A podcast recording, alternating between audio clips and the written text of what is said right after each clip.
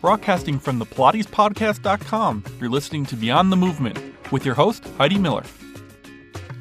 Hello, and thank you for listening to Beyond the Movement, the Pilates podcast. I'm your host, Heidi Miller. You may have noticed that today's episode is one week late, and I'll explain in just a moment. I would like to take the opportunity to thank all of you who have been sending some emails and would like to let you know that I am following up on those uh, interview requests. I'm reading some books right now, so it's taking me a little while to get through those to form some good, organized interviews for you. So, today's episode, we're going to be talking about two separate topics. One is knowing when you can be a teacher and when you cannot. And two, we're going to be talking about Pilates and spirituality. So, first, knowing when you can be a teacher and when you cannot. I want to share a story, a personal story, um, with you on um, how I knew for the first time that I could not be a teacher and what I had to do. And by all means, I'm not an expert, I'm just sharing my my story. If any of you have um, any st- uh, you know stories to share on this topic, um, you know, it's, it's, being a teacher is you know you have to be there 100%, and sometimes you can't be, and sometimes you're only there maybe 75%, but you know that you can be, and then there's times where you know absolutely that you cannot be a teacher because all the energy you're expending to give to everyone else, you need to give back to yourself for healing through a difficult time um, that you may be experiencing in your personal life. So, my story is started on September 11th of all days. And first of all, I had a really hard day that morning already. I woke up and I turned on the news, and there was all that, um, you know, all the stories, and everything was, of course, bringing back everything that happened on September 11th. And um, I won't share with you just you know my personal experience with that day, but I will share with you that it was a difficult day um, for me. And so when I got to the studio, I was already kind of crying. I was already having a hard time. And at that moment, I knew at that class that I, I didn't think I could be a teacher that day. But what I did do is that once people came in, I explained to them that I was having a hard day and I told them why. And, and what I decided to do was that because all of us were kind of feeling a little bit strange. You know, are we supposed to be in a place of grieving still today? Where are we supposed to be? Are we supposed to just live our lives?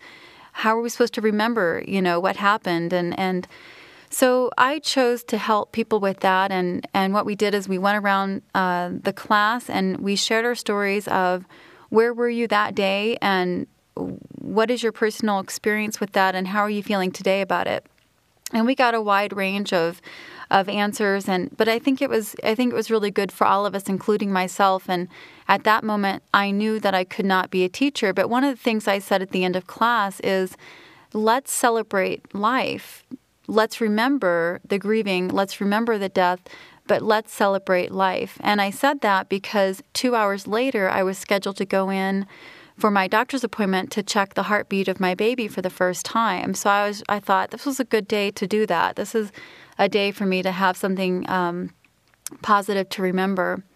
So we went into the doctor's appointment, and it turns out that they couldn't find a heartbeat. And as uh, the doctor appointment went on, and we had an ultrasound, it turned out there was no heartbeat. And so at that moment, I knew for sure that there was no way I was going to be able to teach the rest of that day. And I was really just, you can imagine, I was, I was really knocked off kilter and still am. But you know, I, I really was at that moment, and and I knew that I couldn't be a teacher that day, and and in fact, I knew that I couldn't be a teacher for the entire week.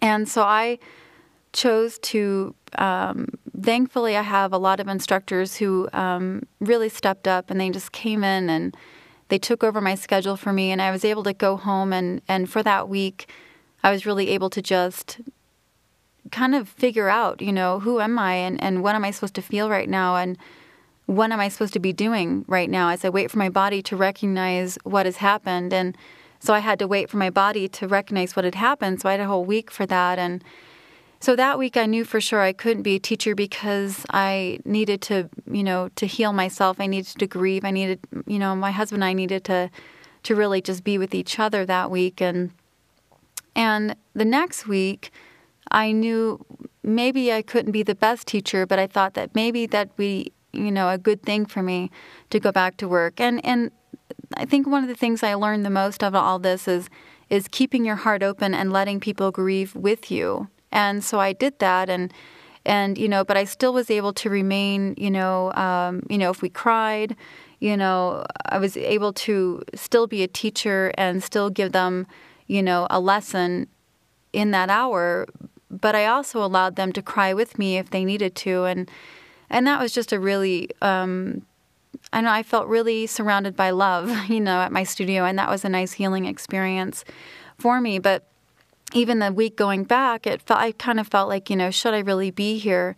So what I did is during that week is I made sure that I kept my schedule somewhat light and I took time out in the day to to kind of sit and just be still, to go to the park and sit underneath the tree and just be there. And if I had to uh, grieve, if I had to just be, I just did that. And that was my way of balancing out teaching and um, and grieving. And it was it was really uh, hard, and it still is. And and um, of course, this week I'm feeling more like a teacher. But you know, I, I all of us are going to be faced with that at some point. And and how do you you know when you're a business owner, you know, and and you have to you know make money to pay the rent. You know, you can't take an entire month off. But I mean, it's just you know. So what do you do, and how do you find the balance? And and like I said, the ways that I did was in the week that I did go back is I just made sure to set enough time in the day, more time than usual, to just be and just to allow myself to be the person I needed to be at that moment,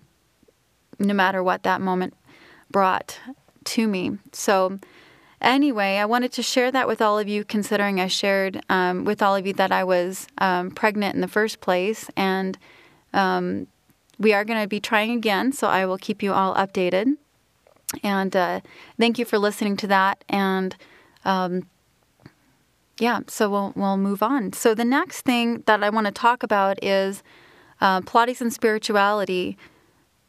So what does that mean exactly? You know, have any of you ever had a client come into the studio and the reason why they came to Pilates is because they didn't want to do yoga because of it was against their religion.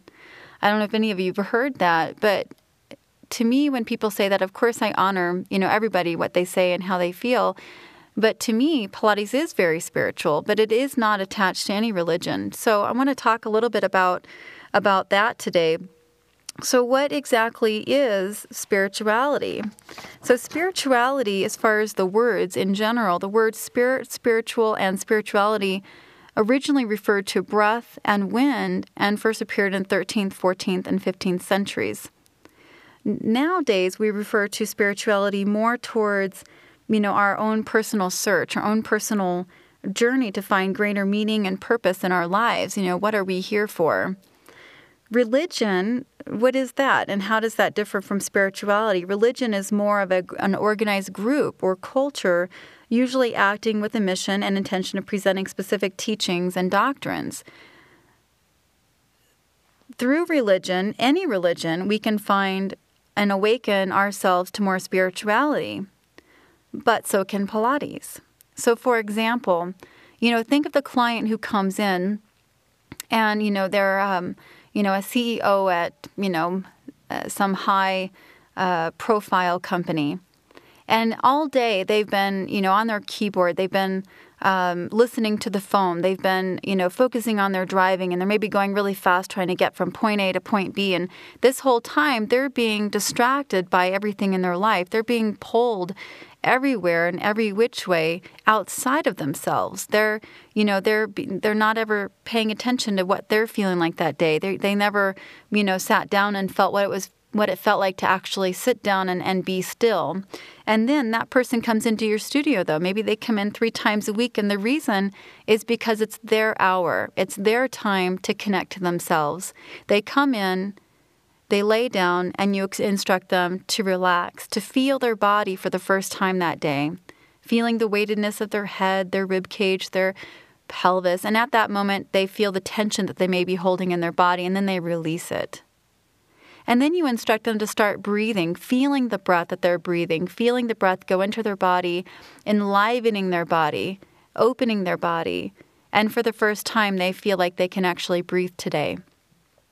And then as you continue to instruct through class, they're coordinating their movements with their breath, with their body. They're feeling their body. They're using their mind to coordinate their body. And with that, they're connecting to themselves.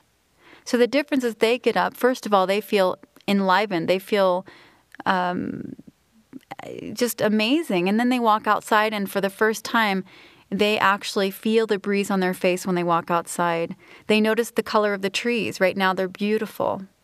They notice the beautiful blue sky and they feel the warm sun warming their skin.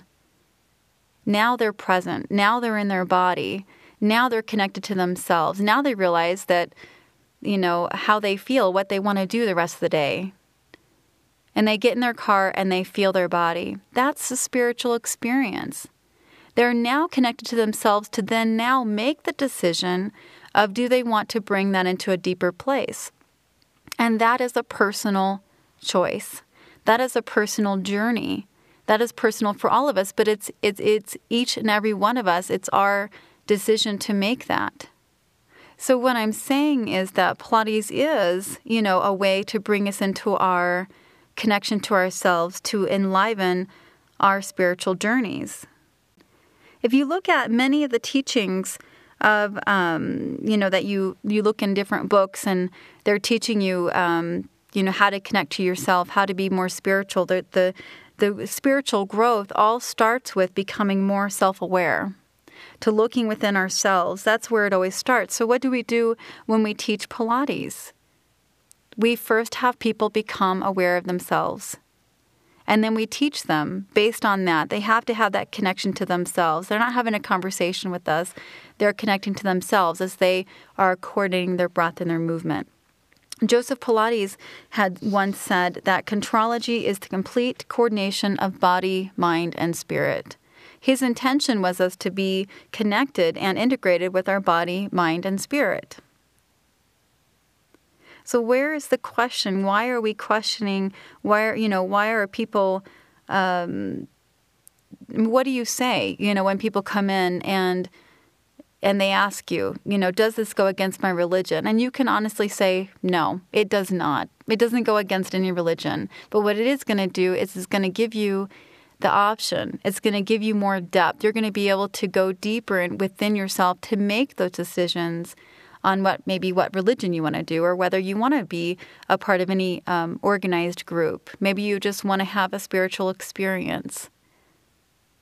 So, anyway, that's my take on it. And if anybody has any more words um, with that, would like to share any more, I would love to talk more about this topic about what is, what, how is Pilates helping us with our spirituality.